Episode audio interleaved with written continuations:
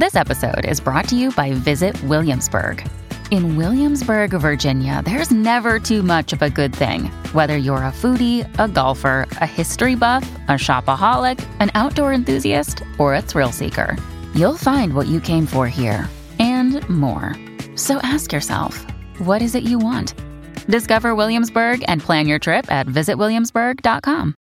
Hello, everybody. This is Marshall Poe. I'm the editor of the New Books Network. NBN listeners like to read books and buy them. So we thought we'd tell you that right now, our friends at Princeton University Press are having a remarkable site wide sale. You can get 50% off books, including ebooks and audiobooks, with the code 50, F I F T Y, at checkout until May 31. You can save some real money on Princeton University Press books. I encourage you to go there and check it out. Welcome to the New Books Network. Hello, and welcome to New Books in Philosophy, a podcast channel with the New Books Network. I'm Carrie Figdor, professor of philosophy at the University of Iowa. I'm co host of the channel along with Robert Talisse, Sarah Tyson, and Malcolm Keating. Together, we bring you conversations with philosophers about their new books in a wide range of areas of contemporary philosophical inquiry. Today's interview is with Clare Mac Cumhaill, Assistant Professor of Philosophy at Durham University, and Rachael Wiseman, Senior Lecturer of, in Philosophy at the University of Liverpool. We're talking about their new book, Metaphysical Animals How Four Women Brought Philosophy Back to Life, which is just out from Chatto and Windus. What are the proper things for a philosopher to worry about? And who should be able to worry about them? These two questions, raised in the context of the disruptions and horrors of World War II, animate metaphysical animals. The book interweaves the biographies and philosophies of Elizabeth Anscombe, Philippa Foot, Mary Midgley, and Iris Murdoch, who met as students at Oxford as World War II left the old men, refugees, women, and conscientious objectors behind to bloom intellectually while most of the men were away. Each, in her own way, argued for a view of human life as necessarily concerned with metaphysical issues and moral approaches that the then ascendant logical positivism and ordinary language, language philosophy tried to dismiss as mere nonsense. Mac Cumhaill and Wiseman bring Anscombe, Foot, Midgley, and Murdoch to life in this highly readable account, sparked by a series of interviews with the elderly Midgley as the last survivor of the group. Let's turn to the interview. Hello, Clare Mac Cumhaill and Rachael Wiseman. Welcome to New Books in Philosophy. Uh, and I'm very delighted to talk about your new jointly uh, authored book, Metaphysical Animals How Four Women Brought Philosophy Back to Life. Um, so this is a, bit of a departure from many of our usual interviews, and that it's you know two authors rather than one, and it's uh, it's essentially a biography, history, philosophical analysis um, of four different people, and you know how they together kind of grew up philosophically and uh, responded to the various trends in philosophy and in life in general that were going on uh, before, after World and during World War II. Um, so, um, before we get into the book itself and looking at the the four different um, women philosophers, uh, tell us about you know your interests in this you know in in in bringing them together um, and you know the genesis of the book itself. Okay hi carrie. Uh, this is rachael here. Um, so my background as a philosopher um, is in the work of wittgenstein and elizabeth anscombe. And um, I guess in like 2016 or something, or 2015, I'd, I'd, written a book on Elizabeth Anscombe's intention, um, and I was starting to think about my next project. And around about that time, uh, Clare and I um, met, and we came across um, sort of as part of our friendship. Clare was on maternity leave, and I was visiting her, and we were talking about. Um, we'd kind of discovered by accident just the, the mere fact of these four women um, Iris Murdoch, Elizabeth Anscombe, Philippa Foot, and Mary Midgley being being at Oxford as contemporaries during the Second World War. Um, we discovered that because there was a letter that Mary Midgley had written to The Guardian, um, in which she said that um, the reason that those four women had all gone on to be philosophers and well known philosophers um, in a context in which there's hardly any women philosophers was because of the Second World War and the fact that the war had come along when they'd been just starting off in, in their philosophical lives.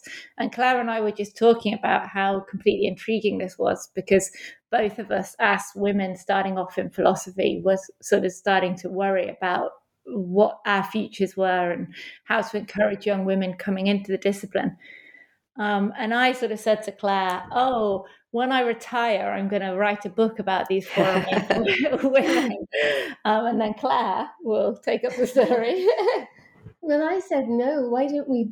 You know, why don't we look into this now? You know, who were the men? You know, what were they doing? Who was it teaching them at Oxford?"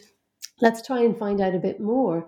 Um, and it just so happened that Mary Midgley was still alive, of course, she'd written to The Guardian, and she lived in Newcastle, which is basically where Rachael lives. It's very close to where I live. So we thought, let's go and interview Mary. Um, and so we did. We went there with uh, a film crew, in fact, and um, because she was sort of 96. 96, yeah. yeah. Um, and we went there and we interviewed her, and then we thought, no, we've got to go back. And that was the start of, um, well, regular visits to Mary. She was in a retirement home in Jesmond, and uh, which is a Newcastle suburb. And we just started visiting her every week, every two weeks. For about three years, you know, we would ascend the stairs in this retirement home and Mary would answer the door invariably in her hat and beads and on her Zimmer frame and welcome us in.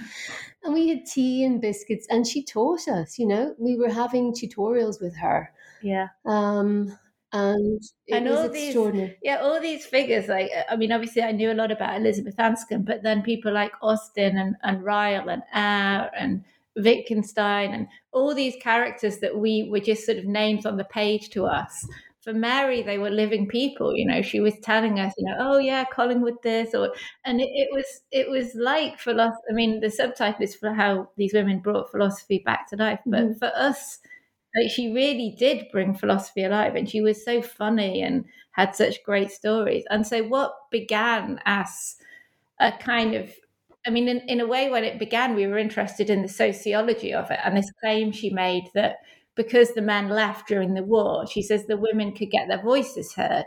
And that's what made the difference. But as we were sort of talking to her and she was telling us the story, we started to realize that it wasn't as if there were just these four isolated, separate women whose voices got separately heard, but actually they were friends and they knew each other. And then it turned out that they'd kind of come up with this response to the philosophy that was dominant at the time together and they'd sort of launched this philosophical mission. And suddenly we realized that we weren't just dealing with this sort of historical story about how women get through, but also something that was starting to resemble a philosophical movement. And obviously that was pretty exciting. Mm-hmm. and Mary, oh, sorry, uh, Carrie. No, I just wanted to say that Mary was really central to that. So she really inspired us. She's she's really a sort of philosophical activist, isn't she?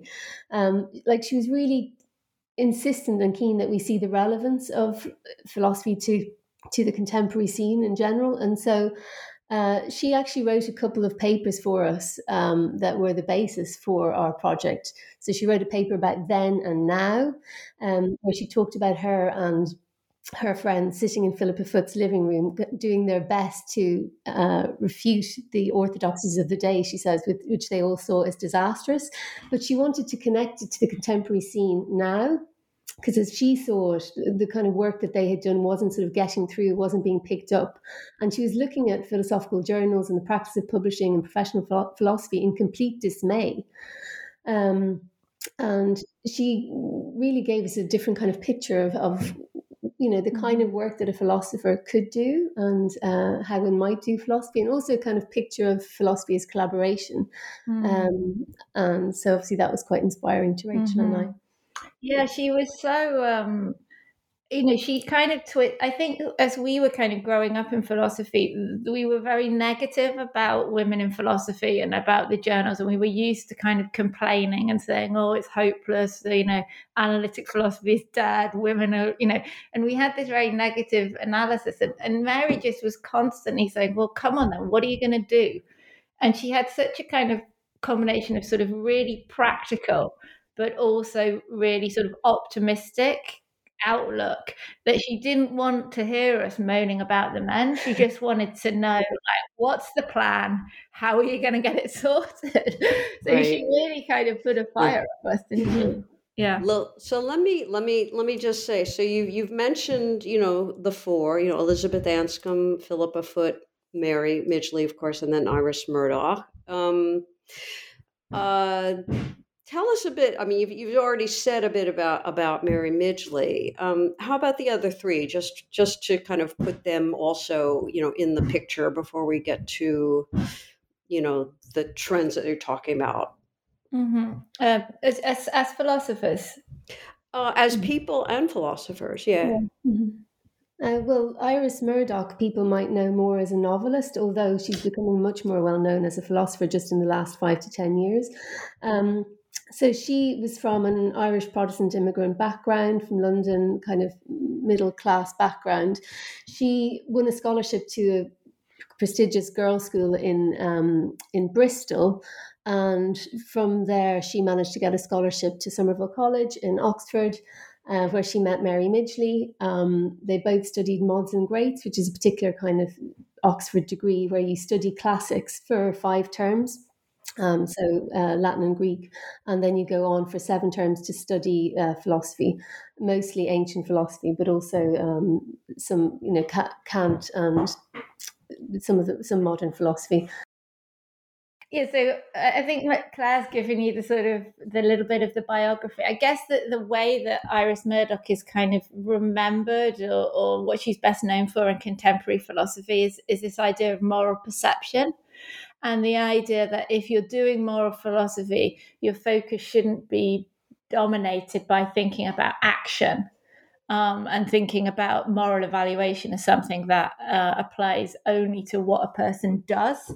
Um, but also, you need to be thinking about how a person sees the world, to the what she calls moral perception, and to the idea that there's a, a kind of moral work that we all need to do and that needs to be theorized um, around coming to see things justly and lovingly and truthfully, and that the she she kind of thinks that that contemporary philosophy, moral philosophy, has lost sight of the importance of that kind of uh, moral work, which which develops a kind of certain sort of attention to others and and to reality. I suppose that's that's where she's kind of situated. And I think if you know her novels, you'll know her kind of deep interest in understanding the kind of the relationship between the moral psychology of her characters and and the things that they do and the way in which they they see things and and miss see things as well. So that's uh that's Iris. yeah, that's Iris. So Elizabeth Anscombe, I'll, I'll tell you about because she was in a way the way I came into the project. So she, mm. I guess, is best known um, perhaps for translating Wittgenstein's philosophical investigations. She was a great friend of his uh, during the last seven years of, of his life. Um, in her earlier life, she was a, a, Catholic convert, so she comes from a kind of Anglican family, but she converted to Catholicism sort of unofficially as a child, and then officially when she arrived at um, at Oxford in uh, just before the Second World War. And so her kind of philosophical output is is a kind of mix of sort of broadly Wittgensteinian philosophy of mind and action and lots of writing on on the kind of uh, practical ethical issues that would be of concern to Catholics. Her famous her famous book is is called Intention, which is what what I was interested in before, which is a work in philosophy of action. So Philippa Foot is, in a way, so Iris Murdoch describes Philippa Foot at one point as like a sphinx. And in a way, she's the most sort of secretive and difficult of the four of them. But she was, um, she's very um, upper class compared to the others. So the others are all middle class, whereas Philippa Foot, she's the granddaughter of an American president. Mm. She was um, very wealthy family. She was homeschooled. Um, her mother didn't want her to go to university because she thought it would mar- uh, ruin her marriage prospects. So she's a really kind of intriguing character, Philippa Foot. But she, although she had sort of no proper education, she was intellectually absolutely brilliant. And she arrived at Somerville um, the year after um, Iris Murdoch and Mary Midgley. And she was there to read PPE because, of course, she didn't have any Latin and Greek, unlike the others. So she couldn't take uh, the same degree as them. So she did PPE, which is uh, doesn't require the, the language. That's politics, philosophy, and economics. Yeah, that's right. That's right. So, yeah. yeah, they've each got kind of completely different sort of personalities, but also different philosophical personalities. And I think um, one thing that was super interesting to us when we get when we got started was the fact that although each of the four women was kind of fairly well known within their particular disciplinary uh, subsection of philosophy, they weren't really being connected together partly because they have such different sort of interests in a way. So elizabeth anscombe is sort of um, Wittgenstein action philosophy of mind, and Iris Murdoch is sort of moral perception and the novels, and Mary Midgley is sort of public philosophy and animals, and then Philippa Foot is this very sort of refined academic attack on non cognitivism. So the four of them were all sort of siloed. And it was one of the kind of uh, real excitements of the project was how putting the background in place to their lives and to their philosophy suddenly revealed that although they had looked like they were doing very different things, they're actually all doing the same thing. So it was it was like there wasn't the context to be able to see what they were doing as well, unified. right. Well, let me so let me let me let me get into that a bit more. I mean, you mentioned earlier, you know, such you know usually foregrounded figures, right, as as Austin or Ryle or A.J. Ayer or of course you know Wittgenstein. Um, and you know the book of course foregrounds the women who were you know in the same milieu but of course this was a time when women in general were not very accepted at Oxford, and you know, there's a number of different you know features to that that you that you know kind of thread through the book.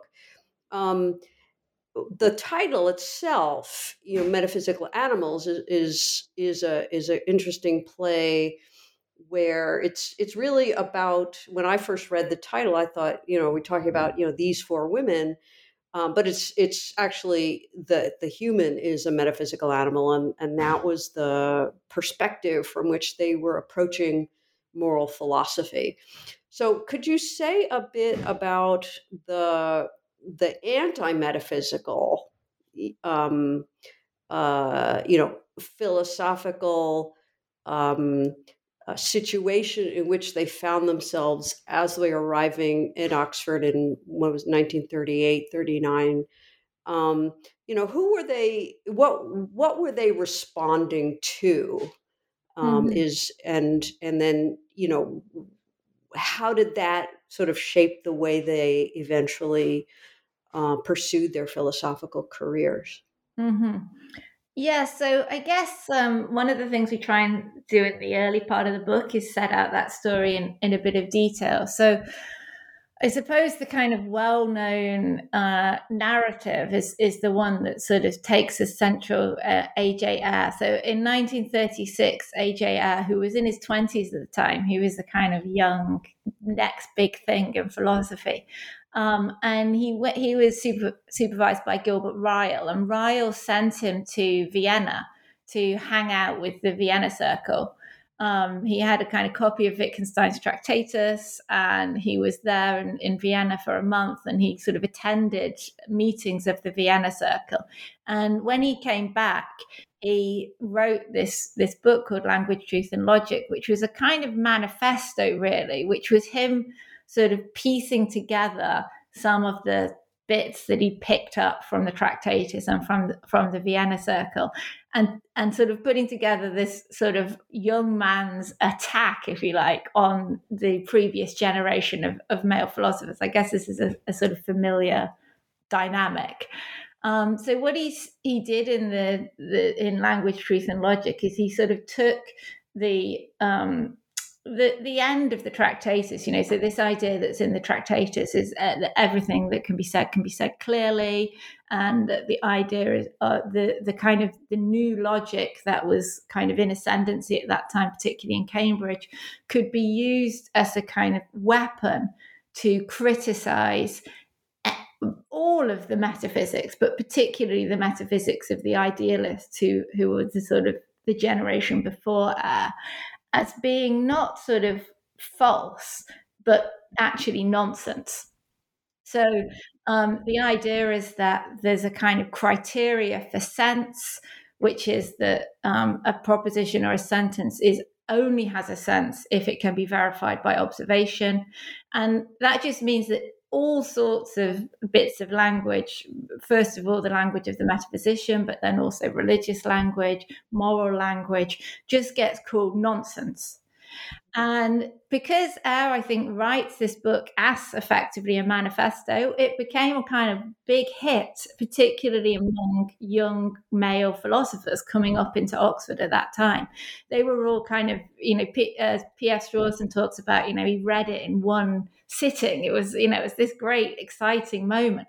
And all of this this generation of young men, they say they suddenly found that they could um, if they were confronted with some sort of difficult philosophy or somebody sort of making a a kind of stuttering attempt to say something profound about the nature of reality or truth or beauty or God or whatever, they could just say, I don't understand. They, st- they, still do that today, don't they? Still do it today, yeah. they still do it today. And you know, Mary Warnock, who came up uh, uh, just after the war, so she's a few years younger than our woman. She's she's talks about it as this as a newly weaponized. I don't understand. Um, so one of the things that we thought was really interesting is is this shift from I don't understand as a kind of inquiry from what we were calling what we're calling in the book a metaphysical animal. So this sort of appeal to another person to say, you know, there's something here that is beyond my capacity to comprehend. Let's try and work it out together. To the contemporary, I don't understand, which just means no, you know, you're talking nonsense, which is so sort of crushing of any philosophical ambition, if you like. So just to bring the story up, so so they're kind of arriving at Oxford when the dominant you know what's on the ascendancy is this kind of i don't understand i don't understand shutting down of metaphysics but then when the war comes that generation of, of young men are all suddenly like suddenly gone and what is left behind is the women and the conscientious objectors, um, and the refugee scholars who'd been arriving from, from Europe in the years leading up to the war. Um, and also, crucially for our story, the old men, you know, the men who had been sort of silenced, if you like, by this aggressive, I don't understand, you know, were suddenly the ones who were there doing the teaching. So for our women, they were taught instead of being taught this this very kind of destructive um, kind of yeah. I mean, A.J. Ayer says you know that this is the end of philosophy. Like his task is to to stop philosophy, and instead of being taught that, they're taught by this older generation of metaphysicians and these conscientious objectors and the rest. And and one figure who um, I don't know if we've got time to talk about, but it, who was really important for us is Donald Mackinnon, who was a tutor to all of them, and he was he was a young man, so he was kind of in Ayer's circle, but he was a conscientious objector, and he in that kind of climate, I suppose, saw that what Ayer's sort of attack on metaphysics was was doing was not just attacking, you know, the work of Bradley, if you like, but actually the very notion of what it is to be a human and the very idea of human reason as something kind of collaborative and creative and oriented towards trying to understand you know something profound say that Ayer had kind of got rid of that notion or was attacking that notion of human reason and replacing it with some kind of idea of a sort of calculus that a machine might be able to do. So for, for Mackinnon, like the, the the attack that Ayer launched against metaphysics was actually attack on the human animal. And so this notion of, of the metaphysical animal is one that that Mackinnon is sort of developing at the same time that he's having these tutorials with our with our four women. And it to us it, it seemed, you know, when we're thinking about Iris Murdoch's idea that um, that we're the kind of creature. So, so Iris Murdoch says man is a creature who makes pictures of himself and then comes to resemble those pictures. So she has this idea that it's a part of our nature to form ideas and images of ourselves and then actually to grow into those images that we have and we were just so excited by the kind of the idea of the metaphysical animal as something that you might kind of think of yourself as being and then through picturing yourself in that way sort of become if you like right well there was a i mean there's there's sort of two different strands there which um uh we might explore But. One is this idea that that you know the human animal is by nature, uh, you know, in some sense of nature, a metaphysical animal in terms of kinds of inquiries and ideas. Um, you know that that humans tend to seek, um, and then there's there's this other, you know, more specific um, uh, articulation of that general idea of the uh, what seemed what struck me as a response to a problem of moral relativism really with you know so in a sense that if if you're not asking you know if you don't have or, or maybe m- m- let me put it slightly differently it was this idea that you know to being metaphysical also sort of came along with this idea of being objective about morality Mm-hmm. and mm. maybe could could you sort of, were those two things just like one and the same for these for these women mm-hmm. yeah that's a really deep and difficult question Carrie. So, sorry yeah, no i mean this is the fundamental question in a way so in a way they be- they become the same because partly because of the, the historical moment that they're at. So the kind of the genesis story that Philippa Foot and, and Mary Midgley tell is that um, you know, once Ayer has this idea that all moral language, um, it, you know, if I say, you know, murder is wrong, you know, there's nothing that could verify that. You know, there's no observations that could verify that. So moral language gets detached from or separated off from the realm of, of, of truth and objectivity and becomes something which is to do with the expression of a particular subjective viewpoint or the, of a culture or whatever. Um, so that's kind of the immediate effect, if you like, of, of that that move that Ayer makes. And and both Mary and, and Philippa say that you know one of the things that happens when they come back to Oxford after the war is over is that they find that they're not able to say what they want to say about what's just happened. Like they want to be able to say, Philippa Foot says to a Nazi, but you were wrong and we were right. They want to be able to ground out the notion of objective moral truth.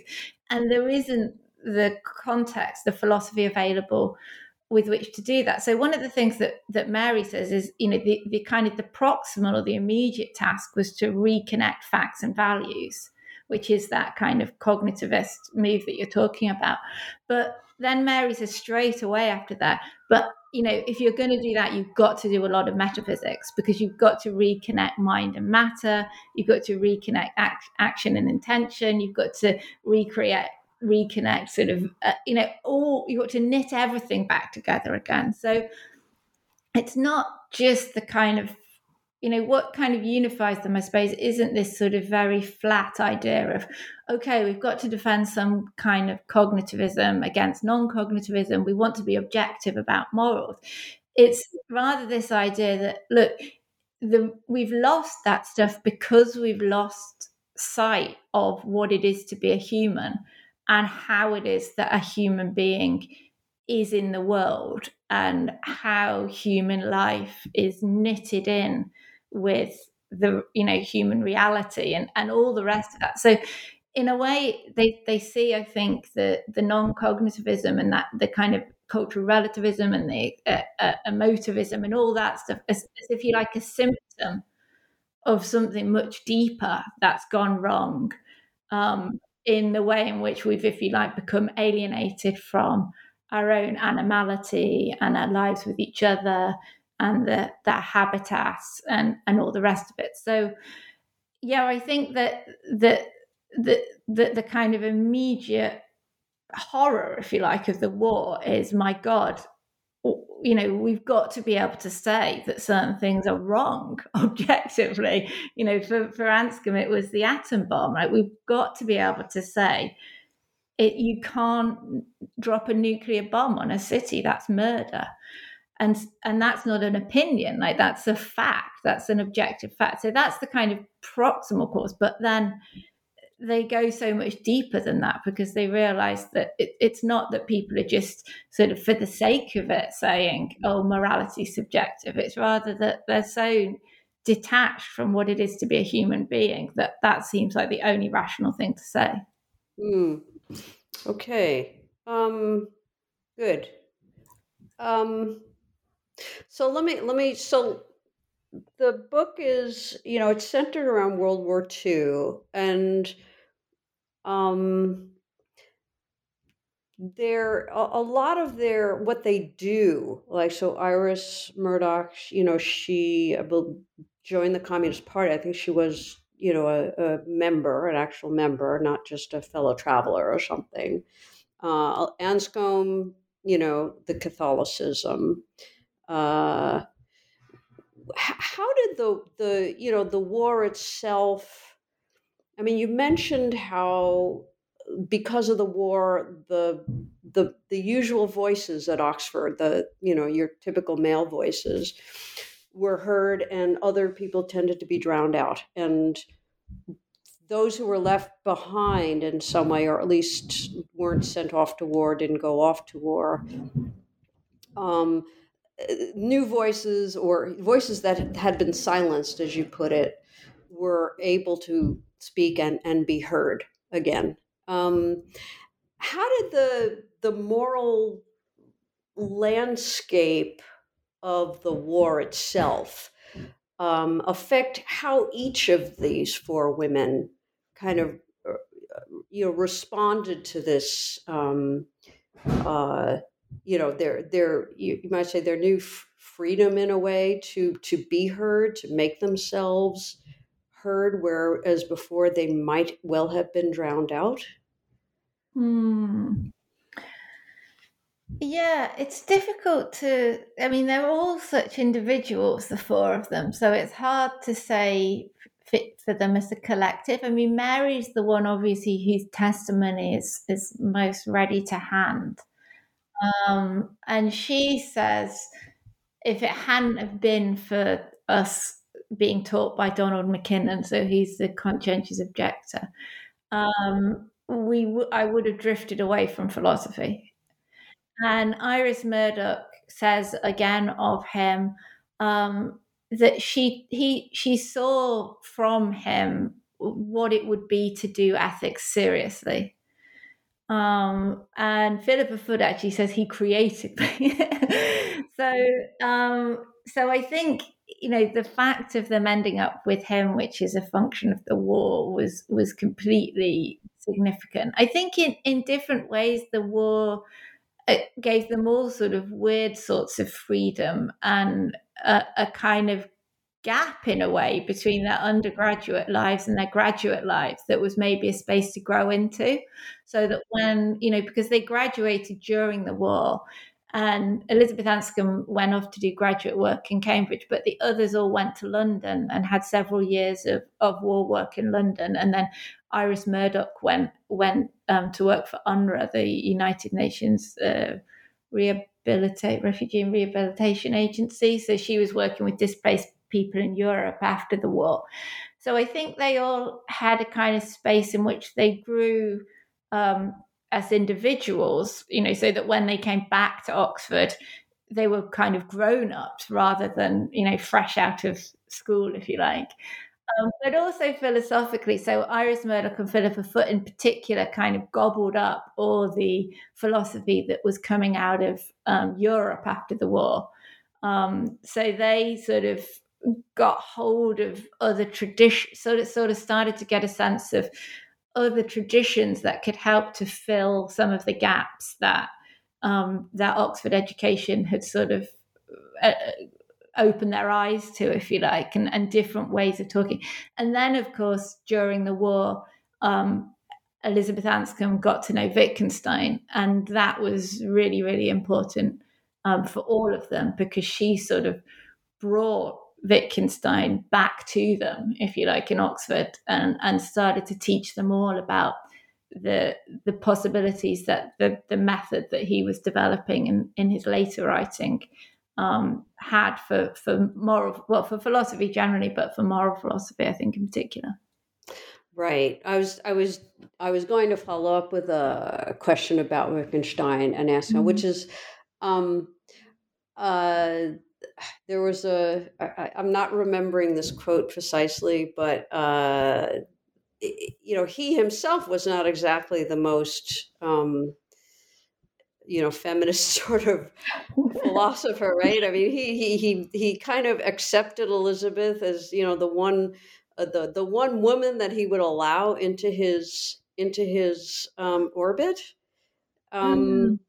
Was uh, I, I guess Anscombe was, you know, was okay with that, or well, I mean, it's it's funny. He's it's a funny one, Wittgenstein, because oh, I mean, obviously that he he was a sexist. Um, you know, there's a there's a reference letter he writes for Elizabeth Anscombe where he says, you know, she's the most intelligent woman I've taught, and uh, and you know, I can only think of a dozen or so men who are cleverer than her, or something like that. And you know, there are these stories of him you know, wanting rid of the women from his classes and, and she was an honorary man and, and all that sort of thing.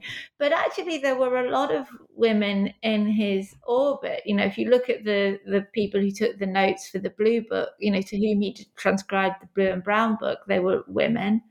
Um, his only PhD student was a woman. So I think it's less kind of clear cut precisely what his sexism consisted in and, and how extreme it was compared to, to that of you know those around him if you like.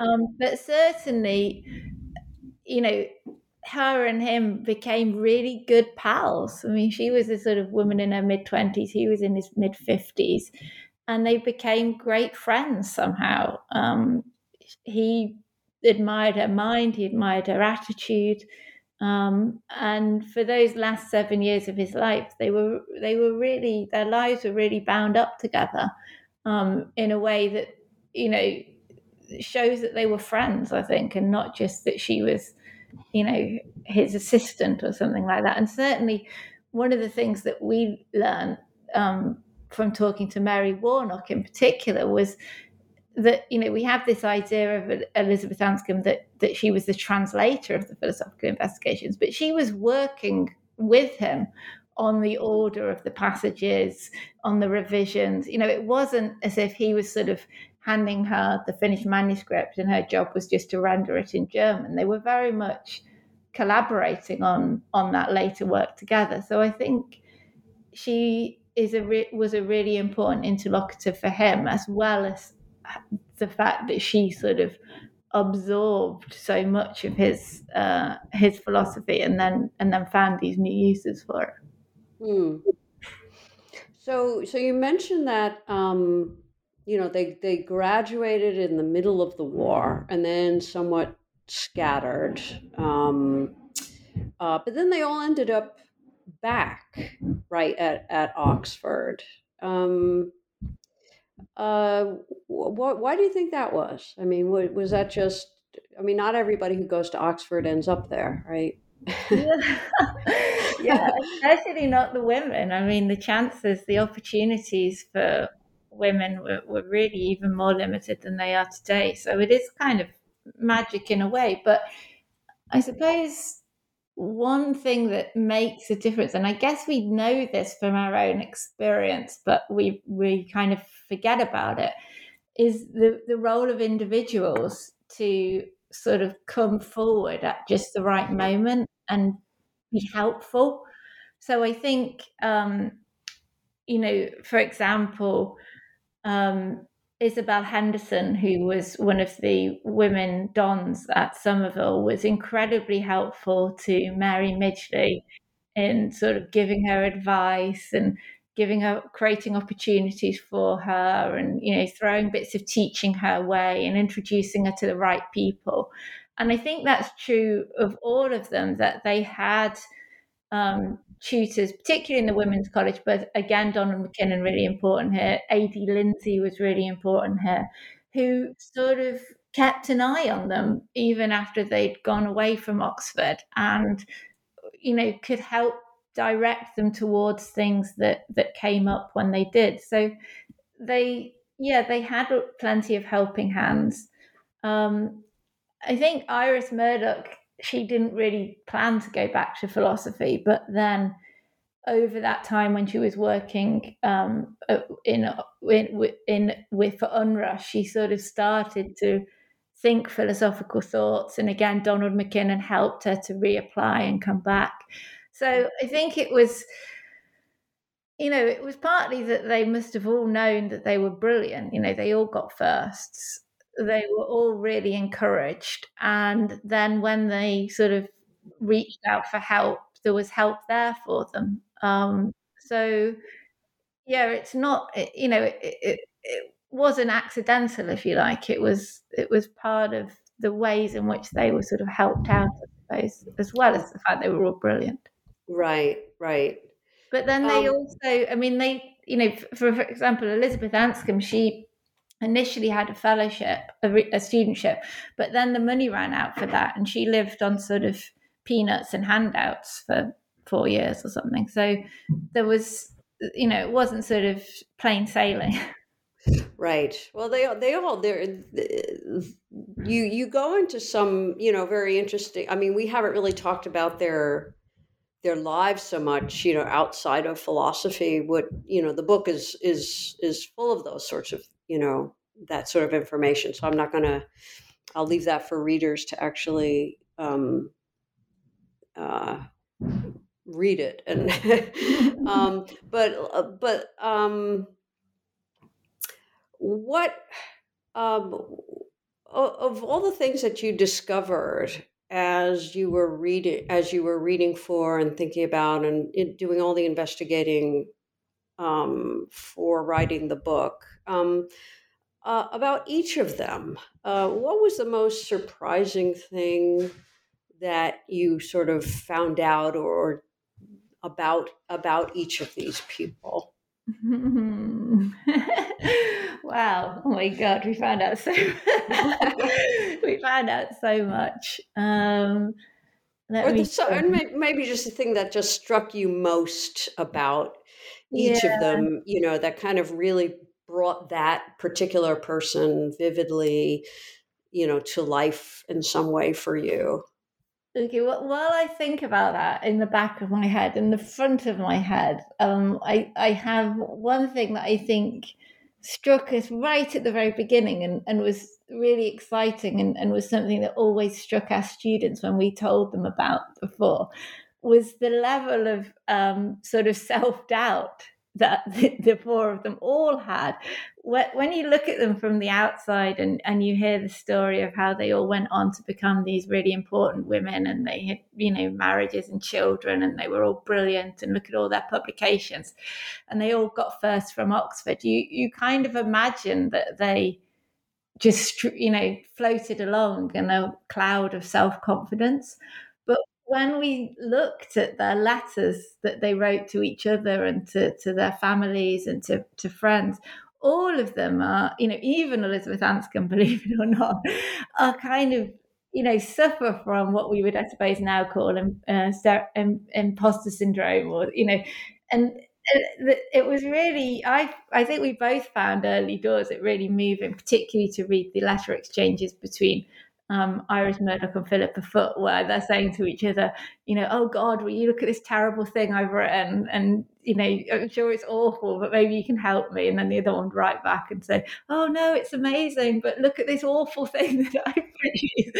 And, and that kind of, um, you know, support that they were giving each other in the context of that you know continual narrative of oh my god i'm not good enough and and this is too hard um, I, I, think we both were really sort of moved and inspired in a way um, by that. In terms of the most surprising thing we learned about them, oh my goodness. Uh, I'm trying to think now. Can you give me a clue? Um, yeah, I think one thing that really um, we kind of knew from Mary about how she related to each of them. And we knew from the letters and from other work that's been done on, on Iris Murdoch about her relationship with Philippa Foot. But we didn't know, and there wasn't really anything on um, Iris Murdoch's relationship with Elizabeth Anscombe. And on paper, it looks impossible that those two could have been close.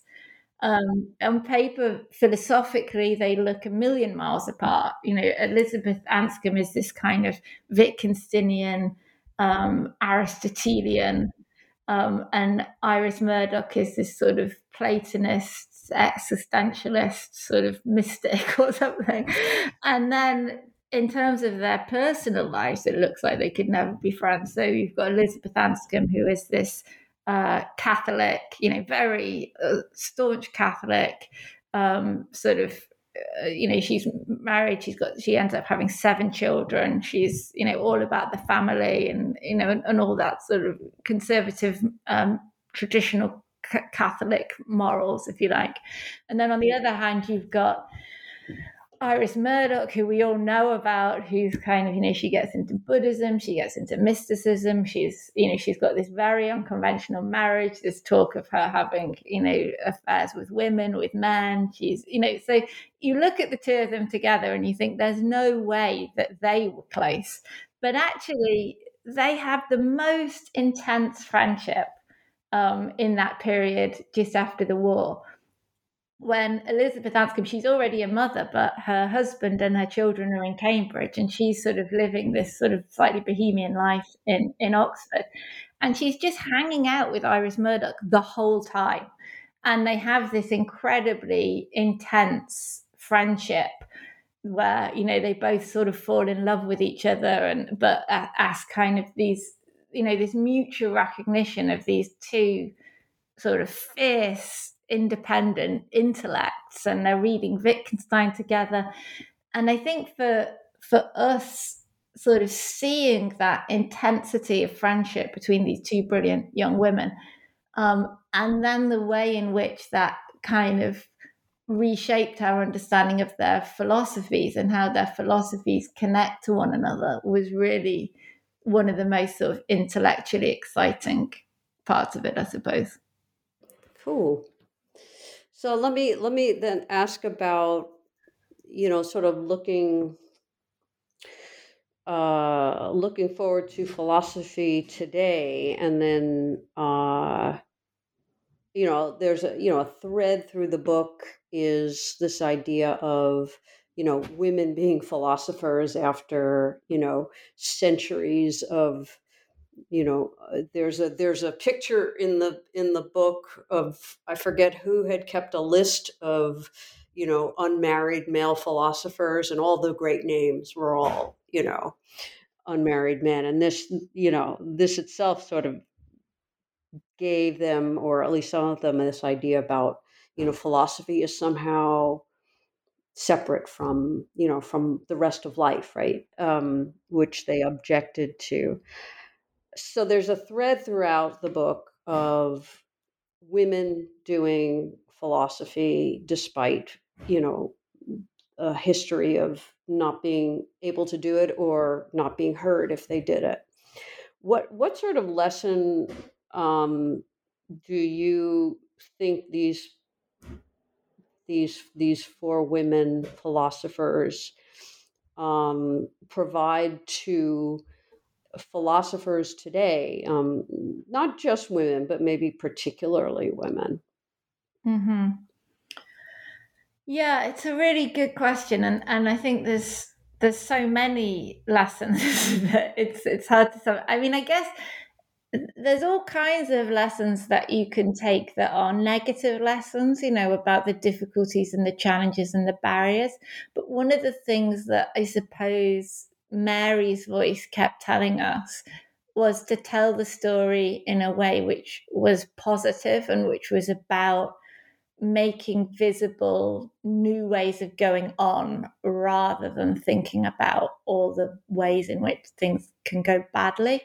So I think, um, well, one of the things is the importance of friendship and collaboration, and certainly for us working together and writing together. I mean, I can't imagine ever writing something on my own again. It's been, you know, it's so productive and wonderful to find a philosophical friend and to work with them. And, and that was something we wanted to show um, in their lives. The other thing I think we wanted to show was that this idea that it is kind of, I suppose, most um, clearly and, ex- and expressed in its most extreme form in you know early 20th century british philosophy but that runs through the tradition that somehow philosophy is this very sort of refined austere subject a bit like um, pure mathematics that requires you to you know be completely cut off from the rest of your life and to to be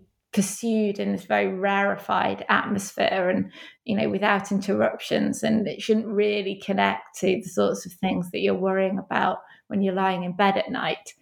That that's just the wrong picture of what philosophy is and why it matters. And and mary and philippa both have this idea that of philosophy as, as like plumbing. So it's it's a human need that arises from the complex way in which human animals make their lives together. So, if humans want to live in big, complicated cities and communities, then they need a big, complicated plumbing system. And this complicated plumbing system, because it grows up over many, many years, um, and lots of different plumbers have worked on it with different tools, um, is naturally vulnerable to things going wrong. Um, it's just, you know, it's the price we pay for plumbing is that sometimes something gets blocked or starts to smell and we need a plumber to come and help us out with it. And they you know they think well philosophy is like that you know it's the price we pay for being these language using creatures who live together and try to engage in joint projects and to build relationships and lives together that we you know we need a language to do that. And things are going to go wrong with our concepts like it's bound to happen because of the way they were developed at different times for different purposes and by different people. And when things go wrong, you know, Mary says that, you know, that we'll notice a smell coming up through the floorboards, but, you know, we'll notice that our actions start to go a bit funny. You know, we're not, we start to lose clarity about what we're doing and why it matters and how to relate to each other. And we suddenly we find that we don't have the right words to describe what we're feeling or to plan properly. And and that's the point um, where you need the philosopher to come in and and sort of do the analytic stuff which is the sort of rarefied stuff of working you know tracing all the concepts and looking at whether P implies Q and all that sort of detailed logical stuff. But also, you know, proposing the practical fix, you know, okay, we need a new kind of concept here, or, you know, this isn't working. Let's try and imaginatively think what words or images or ideas would work better. And so Mary says, you know, that it's not enough that philosophers have this analytic mind. They have to be like poets and artists as well, because they have to be ready to offer us a new vision or a new concept or a new way of kind of getting around the blockage, if you like, our, our language is given rise to. So I think that idea of, of, of philosophy is something that is a naturally occurring need in a in a human life. Helps to really I mean Vic, so Wittgenstein says you know we need to go back to the rough ground. Um, and this is a really sort of practical uh, you know idea of what that might mean. And I think that's particularly important and inspiring for for women but for for anybody who doesn't kind of like that image of philosophy as as being something you know terribly serious and and rarefied and only very very clever people who are brilliant at logic should ever go near it and who instead is called to philosophy because they're sort of deeply puzzled and they want to try and understand what the hell is going on. And that puzzlement is sort of personal first. And i think you know, a lot of young women in particular, when they're trained in analytic philosophy, are trained to ignore their own perspective and, and told that the things that they're worrying about aren't the, the proper things for a philosopher to be worrying about. And I think what we were really interested in, in in these women was trying to give a picture of a philosopher that was sort of pluralistic and invited everybody in and said, you know, well, look, if you've ever felt like you didn't have the right words to explain what you were feeling, then you were doing philosophy right there. Like you weren't doing it in a journal, but that's sort of the beginning of being a metaphysical animal, if you like. And so it was that sort of, yeah, invitation, I suppose, that we thought was really powerful. Hmm. Good. That that was that was very helpful. Um, yeah, because it's it's it's one of I don't know if this is a paradox or just something very interesting, but a lot of the conversations that occur that you know you you you mention in the book um, and the, the, the conversations that they're having you know in their um, you know little rooms at oxford or in their attic or in london or wherever um, you know they're ha- or cafes they're having you know very rarefied sorts of conversations about very deep topics um, which does sort of tend to um, uh, go with the stereotype of the of the philosopher um, and I, I and at, at, the same time uh, there also this emphasis on you know conceptual hygiene as as Midgley puts it and, and the others and being clear and um, that's you know that's also you know part of the Ayer legacy you might say or not just Ayer, but you know the logical positivists or ordinary language philosophers.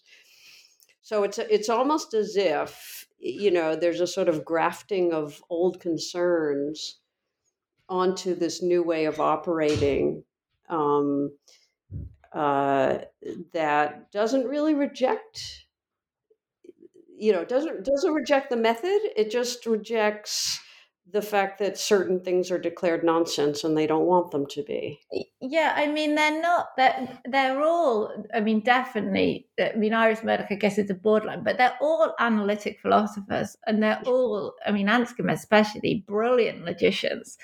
And there's nothing in them that says you know, oh, philosophy is really easy. You know, they all recognize that philosophy is incredibly difficult and that we need you know, metaphysics, really hard metaphysics and really hard philosophy of perception to recover the picture of the human that is going to help us to make sense of things. So it's not a sort of, you know, it's not democratizing in the sense of saying, you know, oh, you know, there's no complexity in philosophy. It's very straightforward. You don't have to think very hard. Mm. It's more that they, you know, there's a kind of pluralism. So there's there's not this idea that there's just this one method, which is this kind of, you know, let's analyze the hell out of everything until we end up, you know, that's so so carefully defined and, and crystalline pure that you can't actually do anything with it. You know, so there's a kind of pluralism in the sorts of tools that they think philosophers need. You know, they need to do that clarifying stuff, but they also need to use their imagination. They need to think about art. They need to think about, you know, they, they need to think about who they're speaking to and why they're speaking. And so there's a kind of um, a pluralism uh, around method, but I think there's also um, I mean, Mary talks about this shift when the young men left in the war from a classroom in which um, everybody's competing to win an argument from one in which everybody jointly turns their attention onto a deeply puzzling world. And so it's this constant kind of drawing back to okay, why are we doing this? Right, we're doing it because we want to make sense of the world and on and of each other. And sometimes the way to do that is by introducing technical terms and doing very clever bits of logical analysis. But as long as you remember why you're doing that thing, so you're constantly being drawn back to this great difficulty, which is a difficulty for all of us, of trying to make sense of what the hell is going on, then it's gonna it's gonna keep real, if you like. Um, and not to be sort of uh, seduced by the fact that you can do this very clever thing and now you know somebody else has d- responded to that clever thing that i did by doing something even cleverer and now can i out clever them? And you know and now your attention isn't jointly on the world but is on each other and the extent to which you can you know prove yourself more a more sophisticated user of this very sort of weird technical tool that philosophers have, have got their hands on. Right. Good. Um, so we're we're running out of time. So I'd like to end with a a final question, which is, uh, what uh, what do the two of you have um, next on your horizon? Will be, are you doing something? Uh, jointly, collaboratively, or do you have? Are you go now going to separate projects? I mean, what's what's on your uh, work yeah, horizon? We, well, we have um, like this project is part of this bigger project we have called Women in Parenthesis, which is meant to be a kind of place for thinking more broadly about the place of women in philosophy, but also creating space for different ways of doing philosophy and, and uh, different opportunities for collaboration. And, and we have a lot of people who we work with on that. So that will will keep going. And we've got sort of lots of things that are kind of coming out of the book um, that we're doing. And and then we're just yeah we're thinking about our next collaborative project. I think we're um yeah we're interested i suppose in thinking about now we've got this incredible philosophy from these women what, what can we do with it now that matters? And i suppose you know all of us are thinking all the time about the the future of the planet. I was just going to say, you know, yeah, I mean, yeah, climate change. I was yeah. thinking, what would they say about it? But I didn't yeah. want you to speculate. Yeah. Well, I mean, Mary in her last book, "What Is Philosophy For?" is you know she was really worried about about this, and and I think. You know, one of the things that she thought was that we've sort of lost touch the images that we have of ourselves and, and how we relate to the environment and the con you know she says the climate emergency is also a conceptual emergency is one of the things she says so she mm. thinks that you know the the concepts that we have for understanding ourselves and our place in nature are now so sort of defunct and malfunctioning that we need we need to do so much work to get back to a point where we can even start to understand what what how we get out of this situation so i think we both feel that there's this incredibly powerful and and creative philosophy in the work of these women and now we we better do something, do something with it um, while we've still got the chance. Um, so we're not sure what form that's going to take, but we're we have a few small ideas that Oh, will good. yeah we Good. hope to grow into things over the next few years. Excellent. So, well, let me uh, let me thank both of you again, Clare Mac Cumhaill and Rachael Wiseman, for for joining us on New Books in Philosophy. It's been great to talk about your new book and to get a little bit more insight into the lives and philosophy of these four really pioneering philosophical women. I mean, it's just it's been great, and uh, I wish you luck with your with your next step. Thanks so much, Carrie. Okay. Bye bye. You've been listening to my interview with Clare Mac Cumhaill, Assistant Professor of Philosophy at Durham University, and Rachael Wiseman, Senior Lecturer of Philosophy at the University of Liverpool. We've been talking about their new book, Metaphysical Animals How Four Women Brought Philosophy Back to Life, which is just out from Chatto and Windus. I'm Carrie Figdor. This is New Books in Philosophy. I hope you enjoyed the podcast, and thank you for listening.